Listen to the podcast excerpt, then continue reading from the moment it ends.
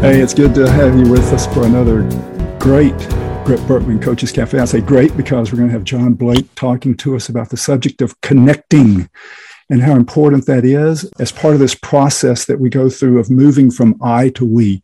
So, John, I appreciate you being here with us. And uh, let's just dive into the article that uh, you have written on the subject of connecting.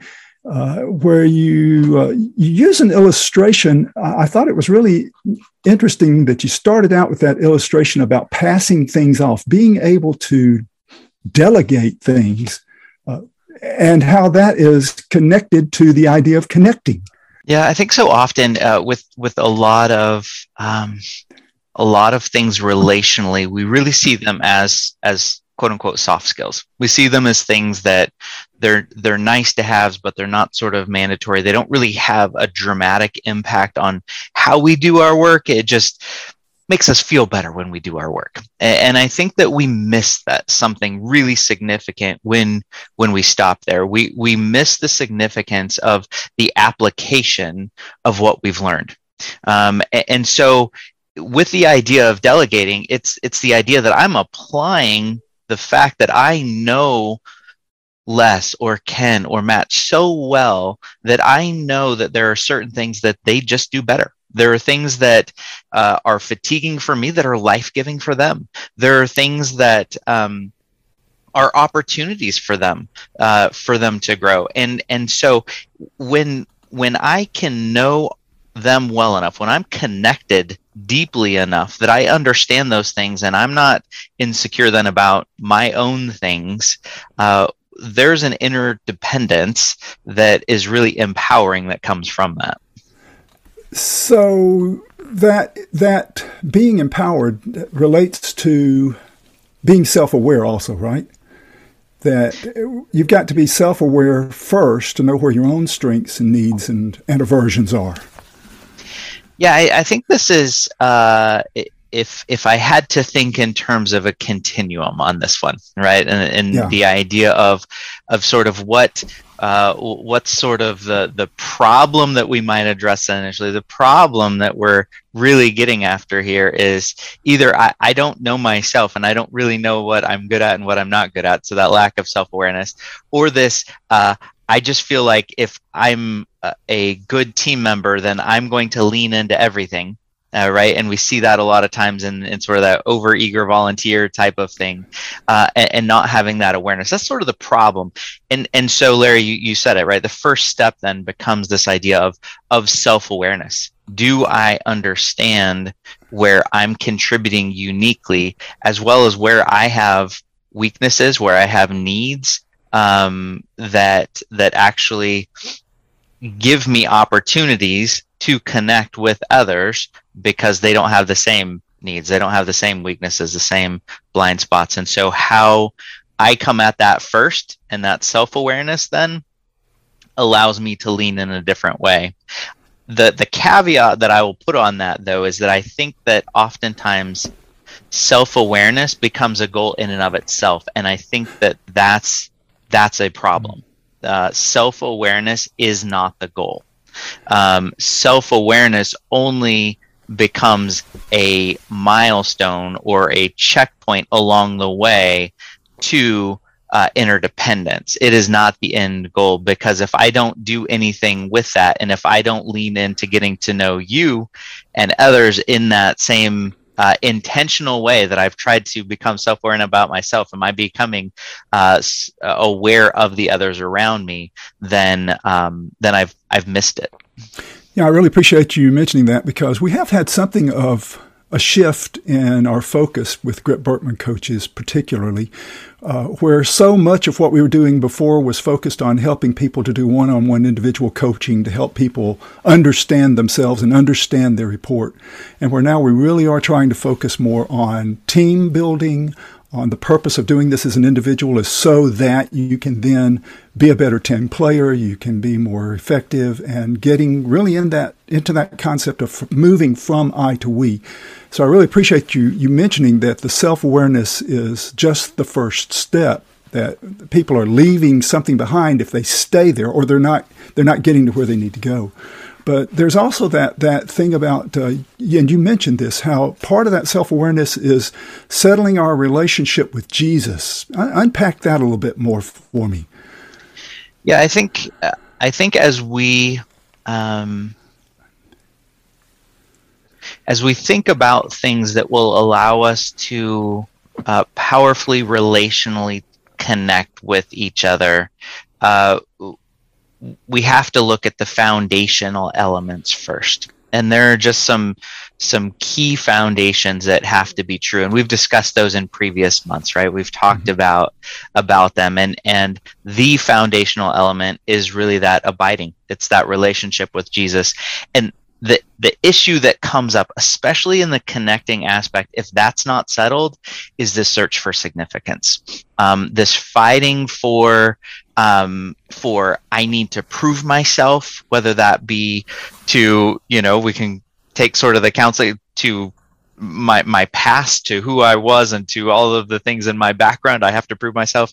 Or whether we take it to more of a right now climbing the ladder I need to show that my worth I need to prove my worth to my team to uh, the others that are around me um, in that sort of way. And so if that abiding isn't settled if that's not um, taken care of, if we don't understand that uh, our significance is settled through Jesus, through the cross, then we're not going to be able to connect in uh, in an interdependent sort of way. It's going to stay at a superficial level, and I think we see that a lot.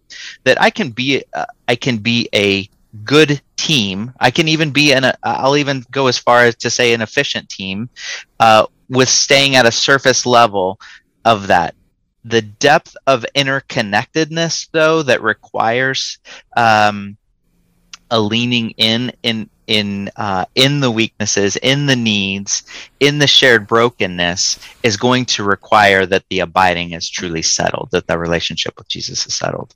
So you refer to that as one of the three foundational elements uh, our settling our relationship with jesus abiding and that abiding being not just uh, as an individual abiding, but abiding also with others as we are together abiding in, in Jesus. Um, and then that shared commitment or uh, the the cooperative discernment, as uh, I think Jen Vernon wrote the article that uh, we have on that, uh, and and and you also mentioned the holistic wellness. Are those on a continuum? Are they interconnected? How do all three of those things work together? Yeah, I, I, I, all of these things are interconnected, and so uh, you know, even as we talk about with GRIP-Birkman, we have this pull apart process to try to look at these pieces individually. Uh, we can't truly do that, right? They're they're too interconnected to to truly be able to isolate all the way down. Uh, that being said, looking at the foundations of the the abiding as the relationship set, then you know, and and these are probably the I, I, would probably put these in sequential order as far as significance. The first one is relationally, are we settled with Jesus? The second one then being, uh, are we are we paying attention to that holistic wellness piece of it, or are we neglecting ourselves? And I, and the reason I would put that one there is because if we're at a place of burnout, if we're at a place of self neglect, of of no boundaries, of uh, of not paying attention to those things, then mentally I don't believe that we can lean in well into the shared direction, into where we're headed together. And I really don't think that we can sustain a solid connecting relationship if we're not in a place of of wellness. Now that doesn't mean that we're not in a place of of brokenness and it doesn't mean that we're not in a place uh, at times of pain, but it means that we're not neglectful or disowning or saying that that's not relevant to us. I think I think there has to be um, an addressing of that. So those three foundational pieces then set the stage for how we live into the relationships, how we live into the connectedness uh, a part of that wellness, uh, you you mentioned margin as part of uh, or, or, being a requirement for discovery. That if we don't have margin, we don't have time or energy or or inclination, perhaps, to do the discovery that's necessary for us to be able to connect together. Uh, and really, this is the first time margin has come up, I think, in any of the articles that we've been reading right, late, uh, lately. But uh, I, margin related to wellness, related to that discovery process. Uh, tell me why you why you why you thought that margin is so important. I guess is is what I'm getting at. Yeah, for me, um, I'm watching a lot of people that are doing their work in a new way, and that have um, that have adapted to a different pace, to a different cadence of life over the past two years, and and um, I, I, get to I get to work inside healthcare where insanity is as you would expect it to be over the past two years, and I just see how um, the disintegration of teams on a relational side has happened because there hasn't been the intentionality towards investing.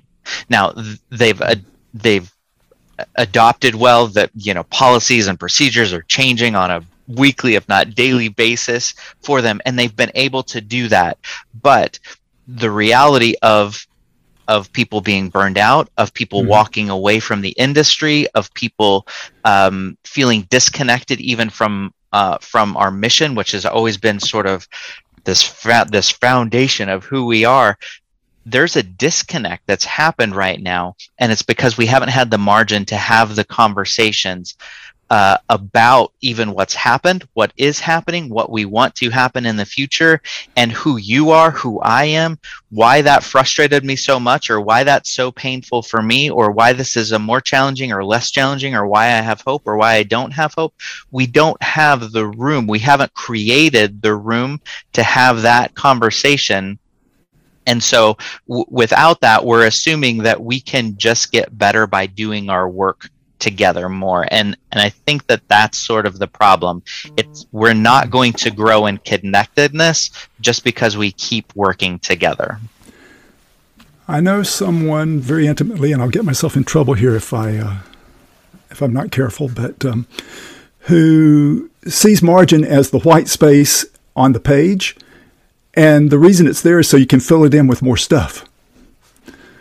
Um, and you know how do we how do we keep that balance of yeah I want to maintain margin but I do have it there so that I can fill it with things that are necessary when they are necessary. How, how do you find that balance?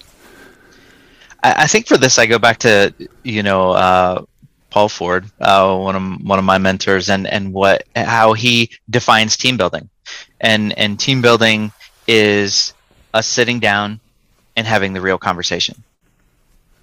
Period. End of story.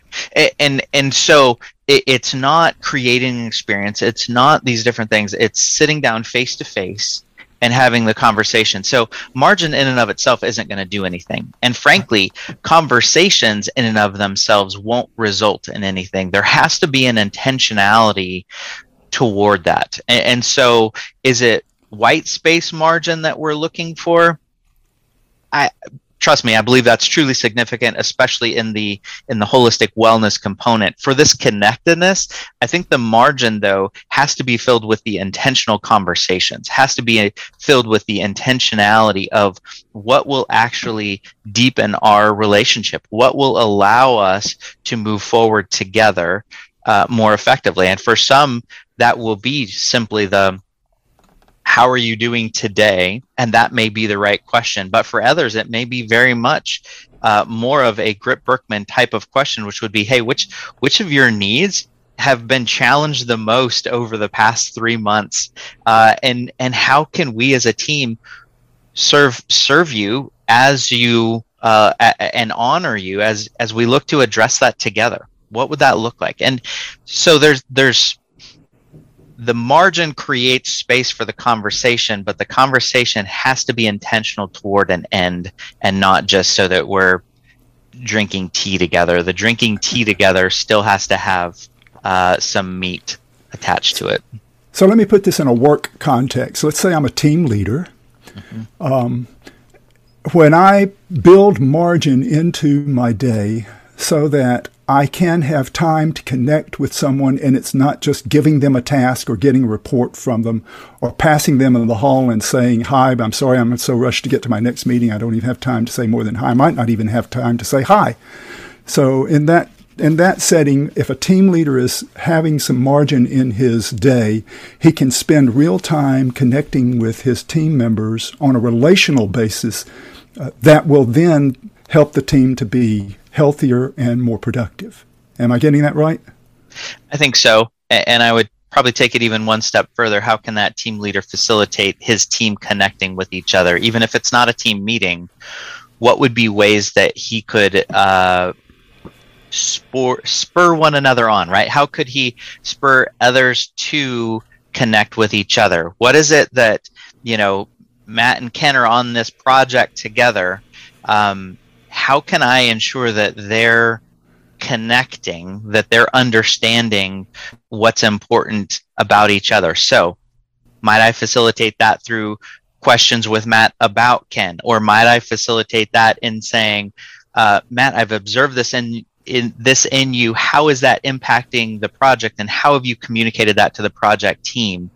Things like that, where I can uh, ask those questions where I can also then model some of my own vulnerability by saying, "Hey, here's here's what's been challenging for me," uh, as well as then creating the safety for Matt to move forward. I think if you go back to last month, that idea of sharing, there's a boldness that comes when I know that I'm that I'm secure, that there's enough trust and safety uh, in our relationship, then I have a boldness to step out to a different relationship as well. So, as a team leader, I can create that safety for individuals so that they know they can then go to others as well with that same sort of uh, boldness.